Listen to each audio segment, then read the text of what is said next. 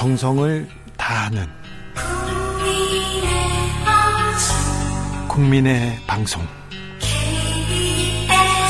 KBS 주진우 라이브. 그냥 그렇다고요.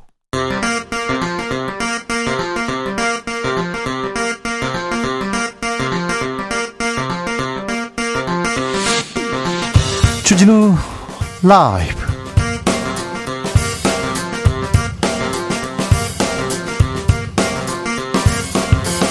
2022년 11월 9일 수요일입니다. 안녕하십니까. 주진우입니다. 더불어민주당과 정의당, 기본소득당이 이태원 참사 진상규명을 위한 국정조사 요구서를 제출했습니다. 국민의힘은 응하지 않을 계획이라고 밝혔는데요. 어제 국감장에서 웃기고 있네 메모가 논란이 되고 있습니다. 정치권의 이슈들 천하람 혁신위원 장경태 용해인 의원과 살펴봅니다. 윤석열 정부의 경찰 때리기는 참사 책임 꼬리 자르기다. 정의당에서 이번 이태원 참사 원인을 경찰 탓으로 돌리는 분위기에 대해서 일침을 놓았습니다. 이태원 국정조사 캐스팅 보트 역할을 하면서 정의당 존재감 커지고 있는데요. 이번 참사 원인과 책임 이정미 정의당 대표에게 들어보겠습니다. 오늘 오전 조계사를 출발해서 이태원 참사 현장을 향해 오체 투지에 나선 스님들이 있습니다. 스님들이 차가운 아스팔트 위로 몸을 던진 이유는 무엇일까요? 지몽 스님에게 들어보겠습니다. 나비처럼 날아 벌처럼 쏜다. 여기는 주진우 라이브입니다. 오늘도 자중차에 겸손하고 진정성 있게 여러분과 함께 하겠습니다. 사력을 다해 한 사람이라도 더 구하려고 했지만 결과는 처참했다. 이태원 참사 현장 출동 대원에 말입니다. 음, 오늘 소방의 날입니다. 소방의 날 60주년을 맞이했는데요. 이태원 참사에도 분위기 속에 기념행사는 취소되고 소방대원들 묵묵히 현장 업무를 진행하고 있습니다. 우리 최선을 다했다. 살인자 비난하는 전화 멈춰달라고 지난주 주진우 라이브 연결한 이태원 파출소 경찰관의 목소리도 선합니다. 이번 참사가 일선 경찰 그리고 소방 공무원들의 잘못만은 아닌데 왜 지금 일선 경찰 그리고 소방관들에게 손가락질을 하는지 음, 오늘은 전국의 소방 공무원 경찰들을 향한 응원 문자 좀 받아보겠습니다. 저희가 잘 전달해 드리겠습니다. 샵 9730 짧은 문자 50원, 긴 문자는 100원이고요.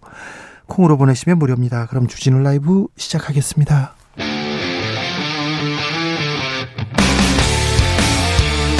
탐사보도 외길 인생 20년. 주 기자가 제일 싫어하는 것은?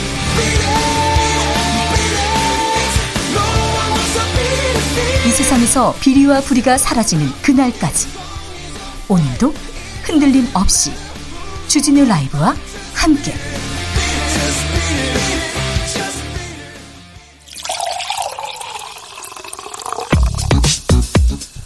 진짜 중요한 뉴스만 쭉 뽑아냈습니다. 주스. 정상근 기자 어서 오세요. 안녕하십니까? 북한이 또 탄도 미사일을 발사했습니다. 네, 북한이 오늘 동해상으로 미상의 탄도 미사일을 발사했다고 합동 참모본부가 밝혔습니다. 한미 연합 공중훈련 비질런트 스톰 중이던 지난 2일에서 5일 미사일 약 35발을 발사한 뒤 나흘 만입니다. 아, 우리 군은 현재 북한 핵과 미사일 등 다양한 위협에 대비한 지휘소, 지휘소 연습을 하고 있는데요. 아, 북한은 이에 대해서 컴퓨터 모의 훈련이라 하여 그 침략적, 공격적 성격이 없어지는 것은 아니다라고 반발한 바 있습니다. 검찰이 이재명 민주당 대표의 최측근 정진상 실장에 대해서 압수수색 나섰습니다. 네, 검찰이 오늘 민주당 이재명 대표의 최측근으로 불리는 정진상 당대표 정무조정실장에 대한 강제 수사에 나섰습니다. 서울중앙지검은 오늘 오전부터 정진상 실장의 자택을 압수수색했고요. 아파트 내부와 지하 주차장 CCTV 등을 확보했습니다. 어, 또한 정진상 실장이 근무하는 여의도 민주당상 내 당대표 비서실에도 어, 비슷한 시간에 검사와 수사관들을 보내 압수수색을 시도했으나 당직자들이 막으면서 대치가 이어졌는데요. 오후에 압수수색이 집행돼서 곧 끝났습니다. 네, 정진상 실장은 유동규 전 성남도시개발공사 기획본부장 등 이른바 대장동 일당에게 직무와 관련해 총 1억 4천만 원의 뒷돈을 받은 혐의를 받고 있습니다. 어, 유동규 남욱 변호사의 진술이라고 하고요. 네, 성남시 정책비서관, 경기도 정책실장을 지내며 업무상 알게 된 개발 정보를 남욱 변호사 등에게 흘렸다라는 것이 검찰의 주장입니다. 예, 하지만 민주당은 압수수색 결과 컴퓨터 다섯 대의 로그 기록 그리고 책상을 확인했지만 당사의 정진상 실장과 관련된 내용이 아무것도 없다라고 말했습니다. 16일 만에 다시 민주당사 압수수색입니다. 정치권에서는 공방이 커졌습니다. 네, 여당은 공세를 강화하고 있습니다. 이 정진석 국민의힘 비상대책위원장은 SNS에 이 검찰 수사가 대장동 사건 몸통을 향해 가고 있다라면서 민주당은 이재명 대표 사법 리스크 방어에 힘쓰지 말라라고 말했습니다. 반면 민주당은 이번 수사를 국면 전환용으로 보고 있는데요. 오늘 최고위원회의에서 임선숙 최고위원은 이태원 참사 애도 기간이 끝나자마자 또다시 압수수색을 시도하는 것은 국민의 분노를 정치 보복 수사로 돌리려는 정권과 검찰이 야합한 결과라고 주장했습니다. 김용 민주연구원 부위원장 어제 기소됐습니다.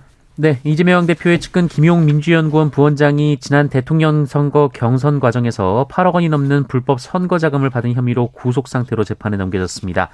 아, 검찰은 김용 부원장이 유동규 등으로부터 어, 4차례에 걸쳐 8억 4,700만 원을 수수했다라고 주장했습니다. 다만 이재명 대표의 이름은 공소장에 들어가 있었습니다만 공모 여부는 적시되지 않았습니다. 아, 또한 김용 부원장이 받았다는 돈의 용처도 아직 파악이 안 된 것으로 알려졌는데요. 네. 아, 검찰은 관련돼서 수사를 계속 이어간다라는 방침입니다. 어, 김용 부원장 측은 공소장 내용은 소설이라며 어, 검찰의 창작 소설을 절필시키겠다라고 반박했습니다. 김은혜 수석, 강승규 수석의 메모가 큰 논란이 되고 있습니다. 네, 어제 국회 운영위원회의 이 대통령실 국정감사에서 벌어진 일인데요. 이 메모의 내용은 웃기고 있네였습니다. 네. 네. 강승규 시민사회 수석 노트에 적힌 내용인데요. 이 강승규 수석의 수첩이지만 왼쪽에 앉아있던 김은혜 홍보 수석이 적은 것으로 알려졌습니다. 아, 그리고 직후 김은혜 수석이 곧바로 펜으로 이 글자를 지우는 모습도 포착이 됐는데요. 언론 보도가 나오자 국감장이 술렁였습니다. 아, 민주당은 국회 모독이라고 반발했는데요. 이 국회 운영위원장인 국민의힘 주호영 원내대표가 누가 썼냐라고 물었고 강승규 수석과 김은혜 수석이 자리에서 일어났습니다. 왜 이런 메모를 쓴 거죠? 네, 김은혜 수석은 논란 직후 무리를 빚어 죄송하다라고 했고요. 이 강승규 수석과 다른 사안을 가지고 이야기를 하다가 메모를 적었고 어, 이것이 민주당 의원 말씀에 대한 것으로 비칠까 지웠다라고 해명했습니다. 아, 강승규 수석도 사적으로 나눈 대화였다라고 했는데요. 어, 이에 주호영 위원장이 사적 대화 내용이 뭐냐 이렇게 물었는데 어, 강승규 수석은 사적인 대화를 여기서 공개할 이유가 없다라고 말했습니다. 어, 김대기 비서실장은 아주 부적절한 행동이라며 사과하기도 했습니다. 이태원 참사 관해서 지금 국회의원들이 대통령실 어떻게 하고 있는지 어떻게 했는지 묻고 있는데 그 뒤에서 웃기고 있네 이런 메모가 나왔어요. 네, 잠시 후에 저희가 자세히 좀 얘기 나눠보겠습니다. 음, 이태원 참사를 수사 중인 경찰 특수본이 어, 용산 소방서장까지 입건했습니다. 논란이 이어집니다. 네, 어제 이번 참사 관련해서 특수본이 단행한 대규모 압수수색 대상에 이 최성범 서울 용산 소방서장의 집무실이 포함됐고요. 최성범 서장이 그 손을 벌벌 떨면서 브리핑하던 아, 그 모습이 선해서 아 이분 그렇게 애쓰셨던 분인데 왜 이분까지 이렇게 이렇게 지금 어, 입건된 거지 지금 궁금해하고 있습니다. 왜 그런 거죠? 네, 한국일보는 최성범 서장이 소방 대응 2단계 발령을 늦게 내렸다라는 점을 압수수색 영장에 이 특수본이 기재한 것으로 보도했습니다. 어, 그리고 용산 소방서가 아닌 종로 소방서가 먼저 현장에 도착했다라는 점에서 이 초기 대응에 문제가 있다라고 본 것으로 전해졌는데요. 이 최성범 서장은 한국일보와의 인터뷰에서 황당하다라는 입장을 밝혔습니다. 민주당과 정의당 국정조사 요구서를 제출했습니다. 네, 민주당과 정의당 기본소득당이 오늘 이태원 압사 참사 진상 규명을 위한 국정조사 요구서를 국회에 제출했습니다. 네. 야당은 내일 열리는 본회의에서 국정조사 요구서가 보고되도록 한다라는 계획인데요. 네. 국회의장은 국정조사 요구서가 보고되면 교섭단체 대표와 협의해서 특위를 구성할 수 있지만 이 국민의힘 주호영 원내대표는 응하지 않을 계획이라고 밝혔습니다. 잠시 후에 이 문제 국정조사 어떻게 되는지 자세히 물어보겠습니다. 오늘 미국에서 중간 선거가 있었습니다. 분위기 어떻습니까? 네, 미국 입법부 지형을 결정할 중간 선거 개표가 시작이 됐습니다. 이번 선거에서는 상원 의원의 3분의 1인 35명, 하원 의원 전원이 새로 선출되는데요. 미국 전문가들에 따르면 현재까지 하원 전체 435석 가운데 공화당이 132석, 민주당이 75석을 확보해서 공화당이 우세를 보이고 있는 것으로 전해졌습니다. 공화당이 앞서 달립니다. 네, 특히 민주당 현역 의원의 지역구 4곳에서 공화당 후보의 당선이 예상되는 것으로 집계됐다라고 분석되는데요. 어, 만약 공화당이 민주당 의석 6석을 가져오게 되면 다수당을 탈환하게 됩니다. 어, 2부에서 저희가 자, 자세히 이 문제는 다뤄보겠습니다. 윤석열 대통령 이번 주말에 동남아 순방 나섭니다. 네, 윤석열 대통령은 아세안 관련 정상회의 및 주요 20개국 정상회의 등 다자회의 참석을 위해 오는 11일부터 16일 캄보디아 프놈펜, 인도네시아 발리를 차례로 방문합니다. 어, 또한 아세안 플러스 3 정상회의와 동아시아 정상회의도 참석할 예정인데요. 이 자리에서 이 시진핑 중국 국가주석과도 처음 대면할 것으로 예상이 되고 있습니다. 공수처가 처음으로 기소한 1호 사건입니다. 김영준 전 부장검사 사건 무죄 받았어요. 네, 고위공직자 범죄수사처가 출범 이후 처음 기소한 김영준 전 부장검사가 1심에서 무죄를 선고받았습니다. 이 서울중앙지방법원은 오늘 이 뇌물수수 혐의로 불구속 기소된 김영준 전 부장검사와 뇌물을 건넨 혐의로 기소된 박모 변호사 모두 무죄로 판단했습니다. 어, 김영준 전 부장검사는 서울 남부지검 증권범죄 합동수사단 단장으로 근무하던 시절 2015년에서 어, 2016년이었는데요. 함께 근무한 경력이 있는 박모 변호사의 자본시장법 위반 사건 처리와 관련해서 편의를 봐주고 1,093만 어, 5천 원 상당의 뇌물과 향응 접대를 받은 혐의로 올해 3월 기소된 바 있습니다. 하지만 법원은 이 돈은 뇌물이 아니라 서로 빌려주고 빌린 것이라고 봤습니다. 같은 해 8월 돌려줬다라는 것이 이유인데요. 어, 그리고 나머지 93만 5천 원도 술자리 향응을 받은 돈이라는 것은 인정했지만 어, 이를 대가로 수사상 편의를 제공했다고 단정할 수는 없다라고 봤습니다. 어, 김영준 전 부장검사는 무죄 판결을 받고 법정에서 소리내서 울었다라고 하는데요. 어, 변호인 측은 이 정치적 계산과 조직 논리에 따라 이뤄진 수사 기소라고 주장했고 공수처는 항소할 것이라고 밝혔습니다. 증권 범죄를 수사하던 검사였습니다. 근데 담당 아, 이 자본시장법 관련된 변호사를 만났어요. 천만 원이 넘는 돈이었고 또 향응이 있었는데 이게 어떻게 어떻게 뇌물이 아니라는지 그리고 공수처는 왜 공수처가 생겼는지 조금 의미를 다시 좀 새겨봐야 되겠습니다. 검사들이 검사들이 검사 수사 잘 안 합니다. 경찰이 경찰 수사 잘 못 하고요. 그래서 검사가 검찰 공화국이 돼가냐 그러면서 공수처가 생겼어요. 국민의 염원을 갖고 지금 생겼는데 뭐 하고 계신지 참 공수처 얘기가 나올 때마다 지금 가슴이 아픕니다. 공수처 좀 분발해 주세요. 뭐 하고 계신지 참 무능하다 이런 지적 피할 수 없습니다. 공수처에 계신 분들 공수처장을 비롯해서 코로나 상황 어떻습니까? 네, 오늘 코로나19 신규 확진자 수는 6만 2,472명입니다. 어제보다 200여 명 정도가 늘었고요. 이틀째 6만 명대입니다. 6만 명대입니다. 주변에 코로나가 이렇게 성큼 와 있어요. 그러니까 각별히 조심하셔야 됩니다. 주스 정상근 기자와 함께했습니다. 감사합니다. 고맙습니다. 현장에서 애쓰시는 경찰관 소방 공무원들에게 응원 메시지 계속 오고 있습니다. 2846님께서 최선을 다하신 거 하늘도 알고 땅도 알고요. 국민들도 다 알 겁니다. 묵묵히 응원하는 사람들이 훨씬 많다는 거 알리고 싶어 문자합니다. 그렇죠. 그럼요. 1053님 경찰관 소방관님들 덕에 안심하고 살아가고 있습니다. 항상 감사합니다. 항상 감사합니다. 1816님 아, 제일 위험하고 힘든 곳에서 제일 먼저 달려가서 인명 구조하고 재난을 방지하는 데 앞장서시는 분들입니다. 책임은 뒷짐진 채 상황을 방관, 방관한 사람들이 져야 합니다. 이런 얘기합니다. 8901님 위태로운 순간마다 언제나 옆에 있었던 여러분 우리가 옆에 있겠습니다. 이렇게 응원하는 문자 계속 오고 있습니다. 음, 응원하고 지지한다는 거 다시 한번 말씀드리겠습니다. 주진우 라이브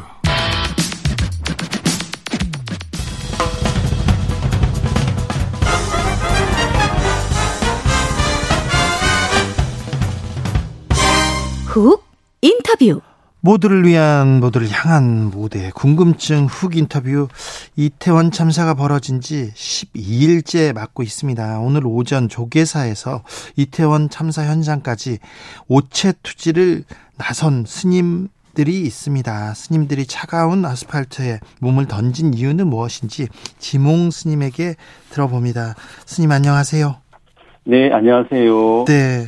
아이고 날이 이렇게 추운데 바닥은 그렇게 더 추운데요. 네네. 네, 아스팔트에서 오체 투지를 나선 이유는 뭡니까? 어, 오체 투지를 이렇게 뭐, 이 오늘 10시 반에요. 조사에서 네. 이렇게 오늘 3일간에 걸쳐서 총 진행이 되는데 네. 어, 이번 오체 투지의 의미는 어, 참사 희생자분들을 추모하고요. 네. 어, 유, 유가족분들과 많은 국민들의 분노와 슬픔 그리고 그 고통이 조금이라도 놓아나기를 바라는 마음과 더불어서 네. 이번 참사의 진상 규명이 네. 명백히 밝혀져서 정부와 경찰, 행정 당국의 관련 책임자, 책임자들이 네. 그 응당한 대가를 받고 두 번 다시는 이 허망하고 가슴 아픈 참사가 반복되지 않기를 바라는 마음에서 시작하게 되었습니다. 아, 참사가 일어났는데 정치권에서는 책임 공방을 서로 미루고 있는 것 같습니다. 아, 스님이 보기에 이 참사 근본 원인은 뭐라고 보시는지요? 어, 참사 당일 경찰과 행정당국의 안일한 대체 안전 시스템이 작동되지 않았지 않습니까? 네. 그리고 조치도 이루어지지도 않았고요. 그런 것들이 지금 밝혀지고 있는 것으로 봐서는 당시 대체에 미비했던 부분이 저도 너무 안타깝고 가슴 아프게 생각합니다. 네. 그 우리가 우리 모두가 안전에 대한 인식의 부재, 어, 안전 불감증 이런 참사를 불러온 것 같습니다. 네. 아, 이 참사 소식 처음 들어 들었을 때 스님 어떤 마음이 들으셨습니까? 예, 어, 그때 당시 저는 산중에 머물고 있었는데요. 예. 어, 지인으로부터 전화가 와서 이제 알게 되었는데. 네. 그 소식을 처음 들었을 때, 어, 가슴에 무엇인가 쿵 하고 내려앉는 느낌이었고요. 예. 탄식이 절로 나왔습니다. 예. 그리고 왜, 어떻게라는 생각만 나고 믿어지지도 이해되지도 않았습니다. 예. 네. 그 전화를 끊고 한참 멍하게, 멍하게 있다가 TV를 킨것 같습니다. 네. 자, 어, 무엇보다도 진상규명이 필요하다고 말씀하셨는데요. 네. 어떻게 해야 됩니까? 어, 어떻게 진상을 규명해야 됩니까? 어, 제가 생각하기에는 올바른 진상 규명 위해서는 네. 입장에 따라서 다양한 시각이 있을 수도 있지만 철저하게 피해자 중심으로 가야 된다고 봅니다. 네. 그러기 위해서는 지금 상실 감 속에서 슬픔과 두려움에 계실 피해자 가족들을 한 네. 자리에 모일 수 있게 예. 공간을 마련하는 것이 진상 규명의 첫 출발이 아닐까 생각합니다. 아, 그렇습니까? 그래서 저는 이 자리를 빌어서 예. 어, 윤, 윤석열 대통령께 예, 강곡하게 요청드리고자 합니다. 어떤 점을요?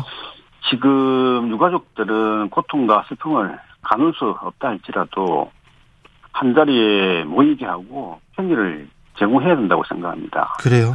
그 공간에서 소통하고 어, 나눈 가족들의 의견을 또 존중하는 피해자 중심으로 가야 될 것입니다. 네. 그리고 피해자 가족분들이 요구하는 조사와 진상을 국가는 성실하게 임해야 할 것입니다. 그리고 한 가지 더 부탁드리고 싶은 것은 네. 대통령과 정부는 가족을 모이게 하는 것을 두려워하지 마시고 네. 더 모이게 하는 것이 정부의 책무임을 잊지 마시기를 제가 바랍니다. 정부에서는 그렇게 음, 희생자 가족들이 모이는 걸 별로 달가워하지 않는 것 같아요. 정부 네. 합동 분향소에 이름도 영정 사진도 없었는데 이 네. 점은 어떻게 생각하세요, 스님? 어, 너무 가슴 아프게 생각하고 있죠. 지금 가족들이 가장 음, 고통스럽고 답답하다고 저는 생각을 하는데요. 네. 어떻게 우리 아들, 딸들이 죽었는지, 너무 그런 데 대해서, 음, 국가가, 예, 명확하게, 어, 원인과 그 이유를 내놔야 될 의무가 있지 않습니까? 네. 그러기 위해서는 이 가족들의 예, 이, 이 뭐랄까요? 좀 전에 말씀드렸던 네. 그런 가족들, 유족들의 이제 분들이 그 공간에서 소통하고 나눌 수 있는 공간이 꼭 필요하다 생각합니다. 네네. 네. 알겠습니다. 그래서 그 가족분들이 요구하는 그 부분을 국가는 성실하게 듣고 어, 임해야 한다고 생각합니다. 네. 스님, 오늘 오체 투지 나섰는데요. 몇 시간 동안 하셨어요? 오늘 10시 반, 반에 이제 조계사에서 출발해가지고요. 네. 남대문 경사서가 있는 서울까지 예. 가 있는데요. 한 4시에 예, 마무리를 했습니다. 아, 그러니까 10시 반에서 4시까지요? 예, 아, 그, 그, 빼고요. 아, 그런데 아, 너무 그 아, 이 냉기가 이렇게 쭉 올라올 텐데요. 이 아, 바닥에 몸을 이렇게 눕히면 예. 몸을 던지면 어떤 생각이 듭니까? 어, 이 매일 하는 이렇게 오차 투지가 아니라서 예. 어, 처음에 하다 보면은 에, 생각이 이렇게 떠오르다가도 에, 나중에는 이게 아무 생각이 없이 무념이 되는 것 같습니다. 그래요. 네네. 네. 그리고 몸에 열이 나고 땀도 나고 있죠. 네. 생각보다 춥지는 않았습니다. 그래요. 네네. 아니 좀 아, 그냥 뭐 진상 규명해라. 그리고 희생자들 네. 가족이 원하는 대로 해줘라. 이렇게 외치면 되지. 꼭 오체 투지까지 나서야 될 정도로 좀 심각한 상황이다. 이렇게 보셨어요? 네네. 당연합니다. 네. 네. 예.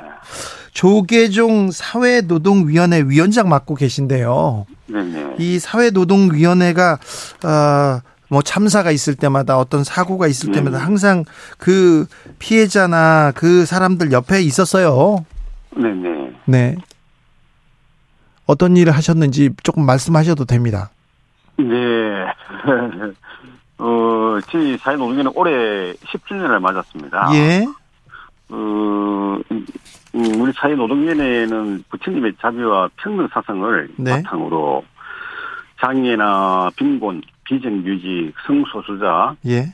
어, 외국인 노동자, 여성 등 어, 사회적 약자와 복지 인권의 사학에 대해서 고통받는 분들에게 네. 어, 다가가서 함께 아파하고 목소리를 내고 네. 해결 방안을 찾는데 도움을 드리고자 하는 종단의 이 대사회적 단체입니다. 네네. 네. 지금 25분의 스님과 10분의 제가 활동가가 지금 함께 하고 있습니다. 예, 예. 세월호 참사 당시에도 아, 스님들이 가장 먼저 달려왔던 거 기억합니다. 네, 네. 네. 스님, 어, 이거는 네. 또 물어봐야 되겠는데 그 이태원 참사 아, 양하근님께서 대한민국 서울 한복판에서 압살한요 네. 이 추운 날씨에 스님 감사합니다 얘기하는데 네. 아, 서울 한복판에서 젊은이들이 숨을 못 쉬어서 숨졌어요. 그래서 네. 어, 국민들이 굉장히 좀 정신적 트라우마를 겪고 있는 상황도 어, 많이 접하게 되는데요. 네네. 예. 어떻게 해야 됩니까? 국민들한테, 국민들한테도 한마디 해 주십시오. 지금 무엇보다 큰 상실감에 젖어 있을 가족분들을 위해서. 네. 이겨낼 수 있도록. 예. 충분한 애도 시간을 가질 수 있게. 예. 함께 옆에 있어주는 것이 중요하다고 생각하고요. 예. 또한 현장에 계셨던 분들이 이 트라우마 속에 갇혀서 헤어나지 못하고 예. 힘들어할 때 네. 고통에서 벗어날 수 있도록 기도하는 것이 또 필요할 것이고요. 예. 또 힘들었던 이야기를 들어주고 예. 함께 공감해주고 아파해주며 헤어나올 수 있도록 지지하는 시간이 필요하지 않나 생각합니다. 네. 그래서 저희 사임노동위원회에서도 피해자분들의 트라우마 등 심리 치료를 돕는 상담 예. 창구 도반을 운영해 오고 있습니다. 네. 네. 어, 윤석열 대통령이 처음 뭐 불교계에서 불교계에서 이 참사를 어, 참사를 그 참사 때문에 연 법회에도 오고 그랬어요. 와서 죄송하다는 얘기도 했고요. 네. 네. 그윤 대통령이 불교계, 기독교계 계속 원로 이어 만나고 종교계 경 청 행보 이어가는데 이 점은 어떻게 보십니까? 어, 아까 저 말씀드렸다시피 네. 그런 형식적인 부분은 전혀 뭐 필요 없지는 않겠지만은 네. 실질적으로 지금 유가, 유가족을 위해서 예. 이렇게 말씀드렸던 그런 모일 수 있는 공간을 예. 마련해주고 그분들의 목소리를 듣는 게 더 필요하다 생각합니다. 알겠습니다. 유가족이나 희생자 어, 주변 사람들을 만나는 게 필수적이죠. 필요하죠. 네, 네. 생각해 보니까 그거 안 만나고 있는 것 같네요. 예, 그 너무 음, 중요한 부분이죠, 사실은. 네, 네. 네. 예. 알겠습니다. 네. 날 추운데 건강 챙기세요, 스님. 네, 감사합니다. 네, 네, 네. 건강 챙기면서 하시길 바랍니다. 아, 지몽 네. 스님과 이야기 나눠봤습니다. 감사합니다. 네, 감사합니다. 교통정보센터 다녀오겠습니다. 오수미 씨.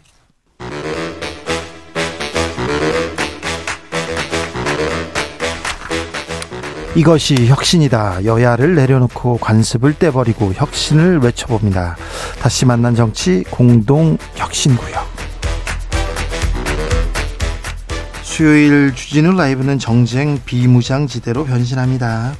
아, 주진우 라이브가 지정했습니다. 혁신위원장들 세 분 모셨습니다. 천하람 국민의힘 혁신위원. 네, 전남 수천의 천하람입니다. 장경태 더불어민주당 의원. 네, 안녕하세요. 장경태입니다. 용해인 기본소득당 의원 오셨습니다. 네, 기본소득당 용해인입니다. 네, 잘 계세요? 네. 네.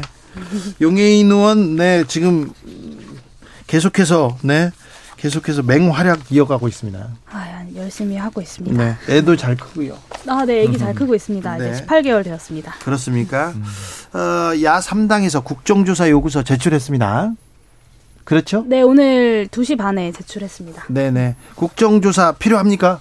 네, 국정조사 너무 필요하고요. 이 지금 현재 경찰 수사가 진행되고 있고 네. 경찰이 셀프 수사를 하고 있는데 또 이제 윤석열 정부와 여당에서는 이 형사적 책임으로만 이 문제를 좀 축소하려고 하고 있습니다. 근데 이 법적인 형사적 어, 처벌만으로는 밝힐 수 없는 이 행정의 무능과 무책임 등등의 영역을 밝히기 위해서는 국정조사가 반드시 필요하다 이렇게 생각합니다. 국민의힘은 수사권 없는 국정조사 의미 없다 이렇게 선을 긋고 있는데요. 네, 뭐 국민의힘 입장에서는 일단 수사가 지금 본격적으로 진행되고 있는 상황이기 때문에 어느 정도 초동 수사가 좀 진행되고 나서 어.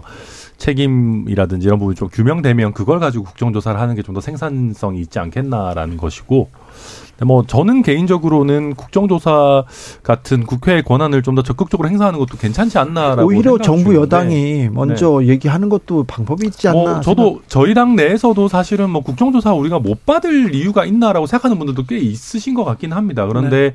다만 말씀드렸던 것처럼 지금 수사가 뭐 경찰에서 500명이나 되는 정도로 대규모 지금 특수본 꾸려가지고 하고 있는 상황이고 국정조사 해도 뭐 행안위 이런 데서 국감이나 이런 데서 보여지듯이 그냥 언론에 나왔던 얘기 또 이렇게 공방만 오가지 않겠느냐 조금 더 있다가 하는 게 좋지 않겠냐 이런 분들이 더 많은 것 같습니다. 이번에 윤석열 정권 이태원 참사를 바라보는 시각과 자세, 태도가 여실히 드러난 사안이라고 보는데요. 참사를 사고로 표현한다든지 희생자, 피해자들, 사망자, 부상자 이렇게 표현한다든지 이런 부분들이 있는데 이렇게 참사가 157명이나 사망한 사건이 일어났음에도 불구하고 아무도 책임진 사람이 없고요. 아무도 잘못한 사람이 없고요. 정말 사과하는 것도 9일이나 걸렸습니다. 이만큼 이렇게 이 원인 규명, 진실, 그리고 앞으로 이 재발 방지를 위한 여러 가지 기본적인 어, 준비와 대처를 해야 되는데 그리고 가장 중요한 건 정치권이 그만큼 국민 앞에 책임지는 모습, 책임 있는 모습을 또 보이는 겁니다. 그런데 자꾸 법적 책임만 이야기하고 계시거든요. 그렇기 때문에 그래 그럼 법적 책임을 위해서라도 어, 지, 제대로 된 진실과 진상 규명을 위해서 어, 국정조사 필요하다라고 생각을 하고 그 부분에 대해서 국민의힘도 분명히 동의하는 듯한 발언들이 많이 나오다가 웬걸 오늘 대통령이 뭐 여러 가지 뭐 물론 이제 단독 기사로 났습니다만 대통령이 역정을 냈다. 어, 여당이 이렇게 이 대응을 못해서 어떡하냐라는 말과 더불어 이렇게 국정조사 반대 의견들이 막 속출하고 있어서 참 이렇게 무기력하고 무능한 정권과 여당의 모습 아닌가 이런 참 안타까움이 듭니다. 어, 민주당에서는 특검과 국정조사 병행하겠다 이런 얘기도 나오더라고요. 그렇게 갑니까? 뭐 일단 진상규명과 원인을 일단 밝히는 것이 먼저라고 보고요. 국정조사를 통해서 충분히 어떤 정치적, 행정적인 책임들을 밝히고 나서 그 좋아하는 우리 이 정권과 여당이 좋아하는 이 법적 책임을 밝히기 위해서라도 지금 경찰이 셀프 수사하고 있지 않습니까? 네. 그런데 그 수사의 방향이 경찰보다는 또 경찰 수뇌부보다는 용상서장 또 소방서장 정말 덜덜 떨면서 현장을 지켰던 용산 소방서장을 향하고 있는 모습이 매우 안타깝습니다. 그렇기 때문에 셀프 수사로는 방치해서는 안 된다. 네. 결국 진실을 밝히는 건 이 셀프 수사 아닌 특검으로 갈 수도 있다고 생각합니다. 국정조사와 특검을 동시에 하자 여기에 대해서는 기본소득당 입장이 좀 다른 것 같습니다. 네, 저는 동시, 그러니까 특검을 반대하는 건 아닌데요. 지금 당장 이제 국도를 추진하면서 특검까지 동시에 진행되는 것은 좀 순서상 어 좀 적절하지 않다라는 생각이 들고요. 지금 경찰의 셀프 수사도 중단해야 하는 상황이고 어, 사실 법적 책임뿐만 아니라 이 총체적인 참사의 진실을 밝혀야 하는 상황에서 어, 이 국정조사를 통해서 어, 드러날 것이 드러나고 책임을 물을 것이 채, 어, 책임을 물을 사람들이 드러나면 그에 따라서 이제 특검 같은 방식으로 형사적 책임을 묻는 절차를 진행하는 것이 순서상 맞다. 아, 그런 면에서도 국정조사가 수사권이 없기 때문에 어, 뭐 의미가 없다라는 비판은 좀 부적절하다라고 봅니다. 네. 24일 본회의에서 민주당은 어, 국정조사 통과시킨다는 계획인데요. 그러면 만약에 통과가 되면요 어떤 방식으로 진행됩니까? 일단 국정조사의 영역과 범위를 설정하는 것도 매우 중요할 텐데요. 가장 중요한 것은 어찌되었건 여야가 합의가 안 될 경우에 국회의장 결심사항으로 진행이 가능하고요.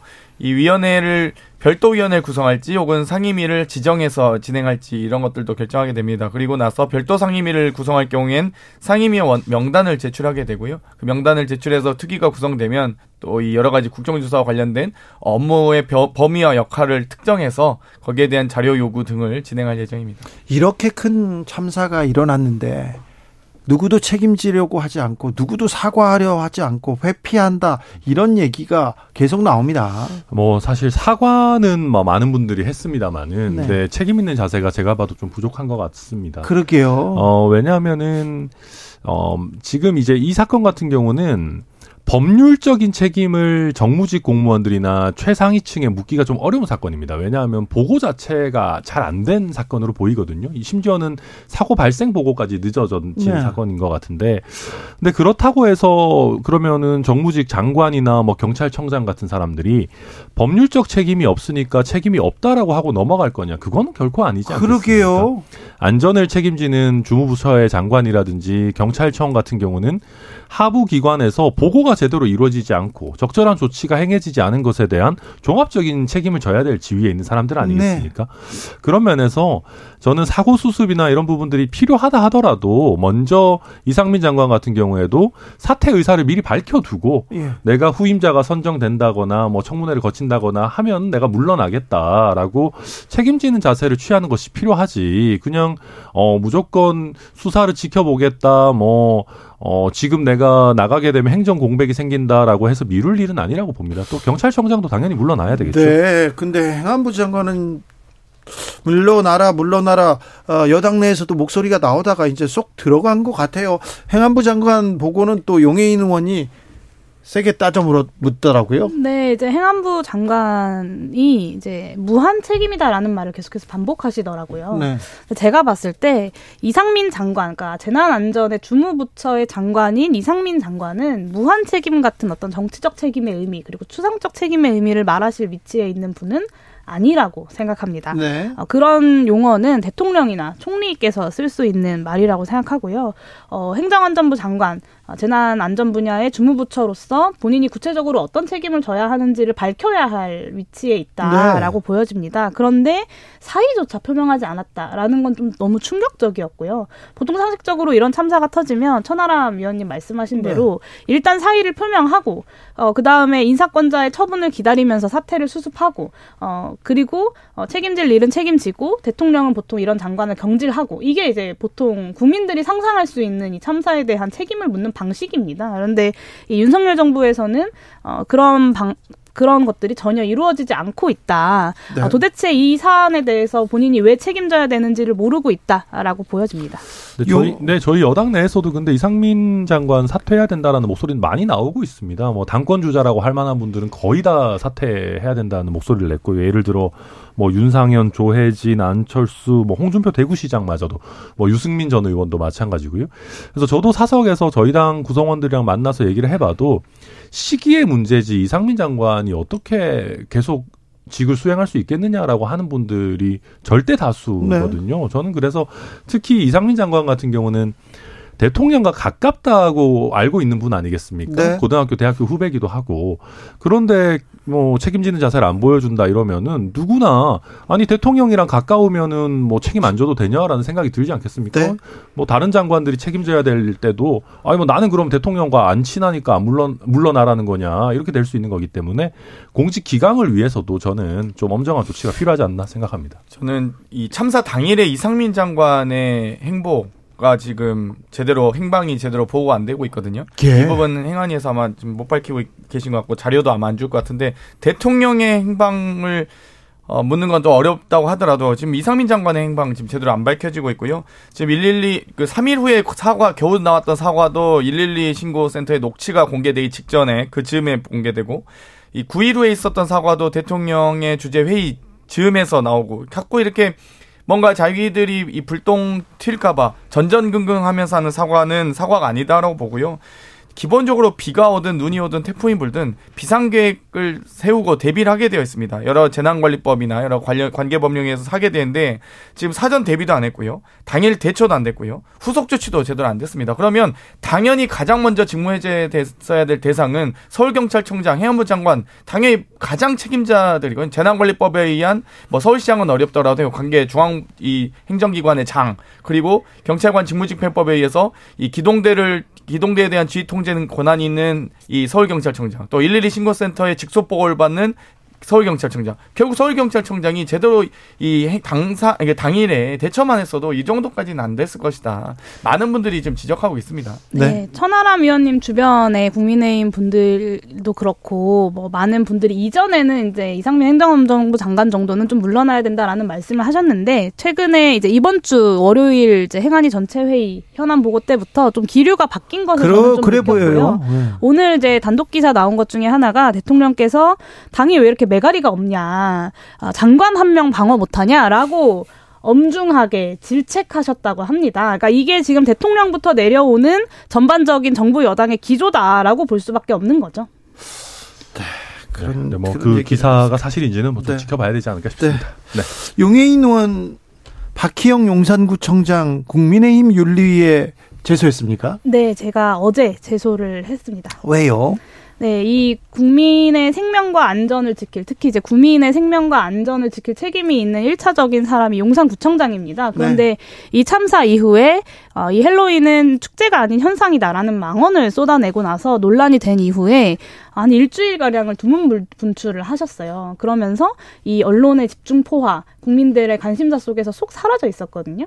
그러다가 지난 월요일에 이제 현안보고에 출석을 하셨는데, 어, 어떤 책임을 지겠냐라고 국민의힘 조은희 의원님이 물어보셨는데, 네. 그것은 저의 마음속의 책임입니다. 예. 라고 답변을 하셨습니다. 아, 이분은 무슨 생각을 하시는지. 그리고 되게 별로 안 좋은 얘기를 키워드를 잘 뽑으시는 것 같아요. 네. 네 축제가 아닌 뭐, 뭐 현상, 현상이다. 뭐, 마음의 책임이다. 그래서 이상한 이상한 키워드를 어, 자꾸 용산구청장이야말로 이 참사 초기에 즉각 사퇴했었어야 되는 인물인데 사실 이제 지금 주민 소환이 불가능한 상황이기 때문에. 네. 근데 어제 그 월요일 날 회의를 보면 사퇴하실 생각이 없으신 것 같더라고요. 그런데 그 국민의힘 당원도 아닌데 국민의힘 윤리에 제소 이게 가능합니까? 네, 가능합니다. 아, 제가 그래요? 그래서 현안 그 현안 보고 다음에 바로 네. 찾아봤어요. 너무 화가 나가지고 그래가지고 여기에 대한 정치적 책임을 물을 수 있는 방법은 네. 이제 국민의힘에서 출당 제명 조치를 하는 것뿐이다라고 음. 생각을 해서 어, 제소를 해야겠다라고 생각하고 당원 당규를 좀 찾아봤는데 아, 네. 가능하더라고요. 아, 우리 선아람 위원님께서 더 잘 아실 것 같은데요. 그러니까 저희가 한동안 그 저희 당 당원 당규에 대하여서 전 국민 교육을 자꾸 했었어서 송구한 마음이었는데 네.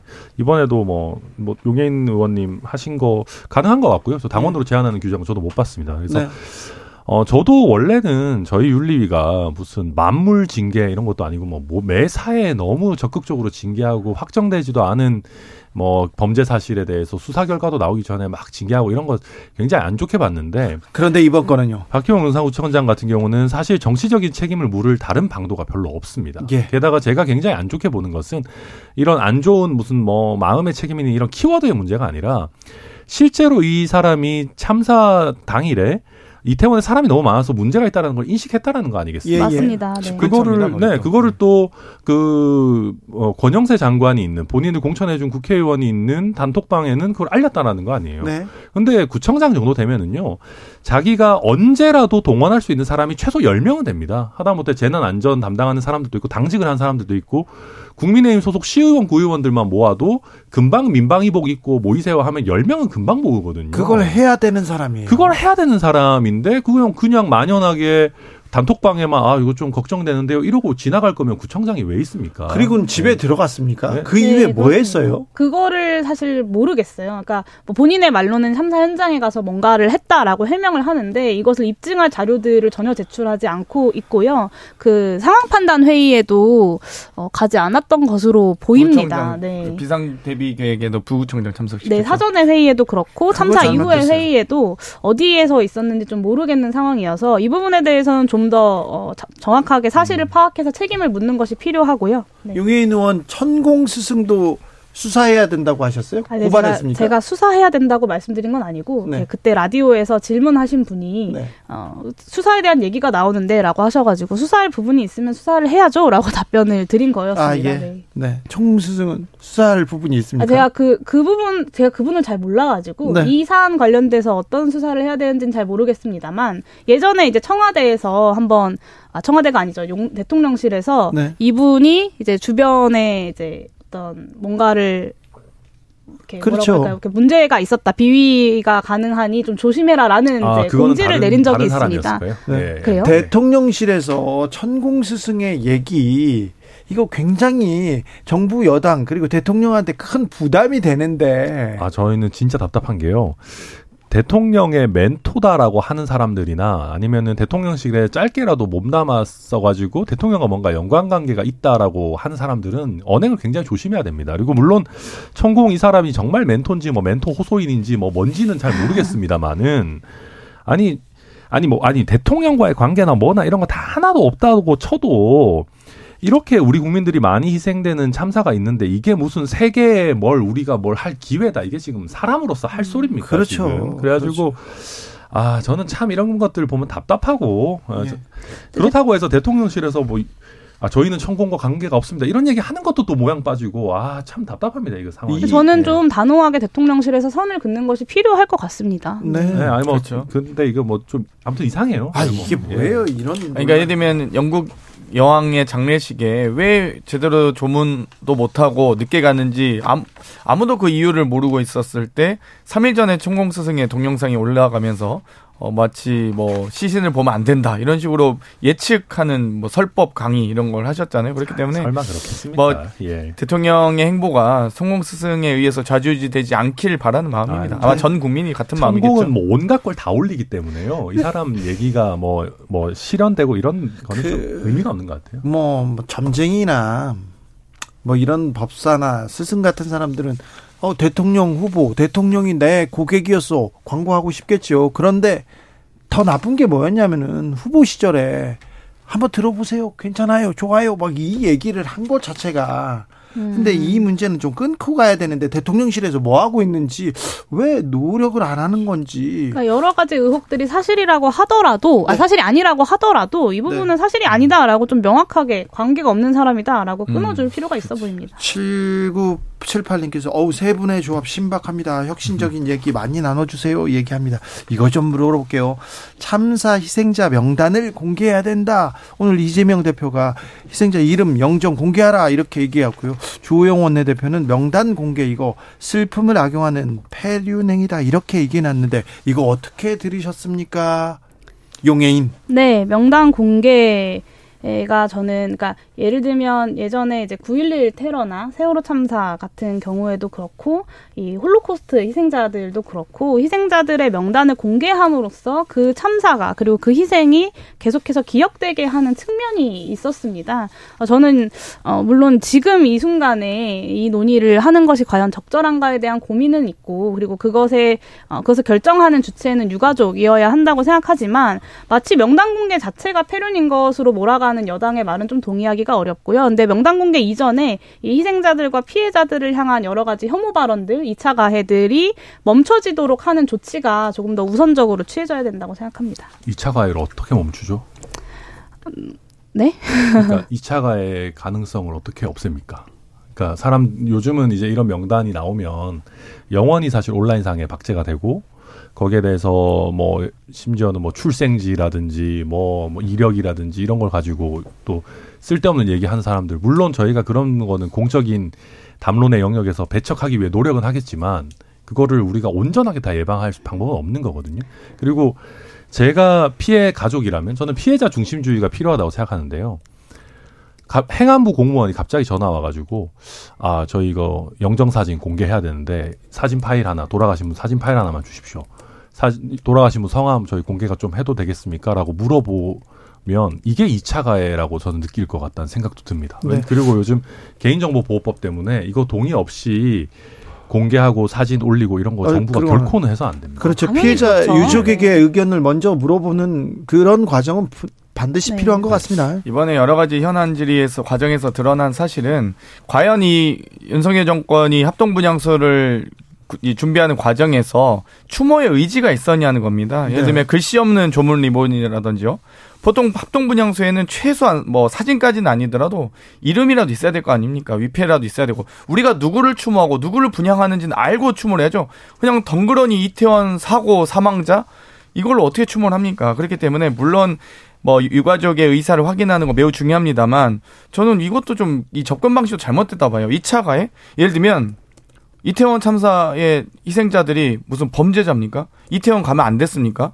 이 개인의 문제입니까? 개인이 잘못한 일을 했습니까? 아닙니다. 사회적 참사고 명확하게 그분들에게 국가가 제대로 된 역할을 못한 부분에 대해서 제대로 된 예우와 이 추모를 해야 된다는 겁니다. 예우와 추모를 하겠다는데 이게 왜 마치 2차 가해가 얘기가 되겠습니까? 네, 어찌되건 물론 유가족의 네. 의사를 확인하고 나서 충분히 저는 사진과 이름 또한 공개할 수 있다. 이 부분은 유가족의 전제하에 어찌되건 저는 중요한 것은 우리가 어떤 분들 이 사회적 참사에 대한 이 태도와 의지, 자세 추모의 이런 모습들을 제대로 보이는 게 예우를 보이는 게 중요하다고 봅니다. 그러니까 예를 들어서 유가족 분들이 자발적으로 우리 아이 영정 사진이나 위패를 갖다 두고 싶다. 그러면 당연히 저희가 그걸 해야 되겠죠. 그런데 민주당에서 하는 방식으로 전체 명단과 뭐 영정 사진을 우리가 당 차원에서 확보해 가지고 이거를 공개하도록 해야 된다라는 식의 얘기가 나오는 거 굉장히 부적절하다는 것이고 그게 유가족들 이제 피해자분들에게 또 하나의 상처가 될 수 있다라는 저희가 일방적으로 예. 공개하자는 게 아니고요. 네. 이 부분 네. 짧게 하겠습니다. 그 의사를 확인해서 하는 겁니다. 아니, 네. 그런데 그. 네, 유족의 공개를 받, 그 유족의 동의를 받지 않고 공개하자고 주장하는 사람은 아무도 없습니다. 네, 그리고 물어보는 네, 그리고 자체도 되게 어, 그래서 정부의 역할이 네. 중요하다는 거예요. 이 희생자들이 어, 유가족들이나 피해자들의 어떤 인권이 침해되지 않을 방식으로 사람들에게 구체적으로 기억되는 방안을 만들 책임이 저는 정부에게 있다고 생각하고 네. 그렇게 일방적으로 전화 걸어서 공개해도 됩니까? 사진 좀 보내주세요 라고 윤석열 정부에서 행정을 하실 건 아니잖아요. 맞습니다. 마지막으로 네. 마지막으로 어제 대통령실 국감이 있었습니다. 뒤에서 김은혜 수석, 강승규 수석 웃기고 있네 메모 나왔는데 참 참담하네요. 천하람 의원. 네, 이런 거는 뭐 당연히 나오면 안 되는 거죠. 저는 뭐 주호영 원내대표가 운영위원장으로서 잘 처신하셨다고 생각하고요. 물론 뭐 주호영 원내대표가 잘 처신했다고 해도 김은혜 수석과 강승규 수석의 행위가 매우 부적절했다라는 거는 뭐 달라지는 것은 아닙니다. 네. 그리고 뭐 아, 저는 대통령실에 이제 아는 사람들이 많아요. 실무를 하는 사람도 많고 뭐 꽤 높은 사람 자리에, 자리에 있는 사람도 많고 한데 어 요새 대통령의 지지율이 잘 안 나와서 참 그렇기도 하지만은 나름 다 나라를 위해서 열심히 한다는 심정으로 책임감을 갖고 일하는 사람들이 대부분입니다. 그런데 대통령실에서 굉장히 고위직에 있다라고 하는 수석들이 국회에 나와가지고 사진 찍힐 수 있다는 거 뻔히 알면서 거기서 이런 식으로 지금 필담으로 잡담하고 있으면 어떡합니까? 네. 어, 밑에 있는 직원들은 도대체 그럼 누구를 보고 힘을 내서 일을 해야 됩니까? 아무튼 아, 도저히 이해를 할 수 없는 일이다. 이거는 참 답답하다 말씀드립니다. 사적 대화라고 하더라도 지금 그렇게 웃기고 그럼요. 있네. 웃음이 네. 나올 때가 아니죠. 네. 기본적으로 국정감사였거든요. 국회 운영위 국정감사는 대통령실의 국회가 행하는 최고 권위의 국정감사였던 행기 절차입니다. 그런데 이게 정확하게 대, 이 대통령실의 분위기나 국회를 대하는 자세를 보여주는 것 같아서 매우 유감스럽습니다. 아니 어떻게 감사를 받는 이 피감기관이 그 상황이 어떻게 웃길 수 있으며 사담을 나눌 정도 여유 있지 않거든요. 막 국정감사라고 하면 전 부처 전 공무원들이 정말 긴장하면서 준비하는 그런 시간입니다. 국회도 마찬가지고요. 그런데 이 대통령실에 심지어 국정감사를 하면서 그것도 이태원 참사가 일어난 후에 열리는 그것도 직후에 열릴 수가 없어서 일주일 연기한 국정감사였습니다. 그런데도 불구하고 이렇게 웃기고 있나라는 뭐 사담하면 됩니까? 말도 안 되는 거고요. 그냥 정말 현재 지금 강승규 수석, 김은혜 수석 모두 다 징계를 받고 오히려 경질돼야 될 사람들인데 이렇게 지금 사담을 나누면서 국정감사를 국회를 모욕한다? 당연히 고발 조치 돼야죠. 당연히 경질해야 된다고 생각합니다. 네, 이 대통령실에서는 회의하는데 직원들이 앞에서 이렇게 대통령이나 뭐 누가 말하는데 이렇게 삼삼오오 모여서 필담으로 이렇게 사담을 나누는 게 가능한지 모르겠습니다만 일반적으로 상식에 맞지 않죠. 도대체 대통령실의 기강이 어디까지 무너진 건지 잘 모르겠고요. 저는 대통령이 이런 사람들을 참모로 믿고 국정을 운영하고 있다? 사실 좀 믿어지지가 않습니다. 네. 11일에 대통령께서 출국하신다고 제가 알고 있는데 네. 출국하시기 전에 강승규 수석과 김은혜 수석 반드시 경질하고 출국하셔야 됩니다. 할 것 같은데요. 반드시 하셔야 합니다. 책임 안 물을 것 같은데요. 이것이 윤석열 정부가 이 참사 후에도 정신 못 차리고 있다라는 것을 보여주는 거고요. 네. 그 총리가 농담했던 것과 마찬가지입니다. 장경태, 용해인 세 분과 이야기 나눴습니다. 감사합니다. 네, 감사합니다. 네.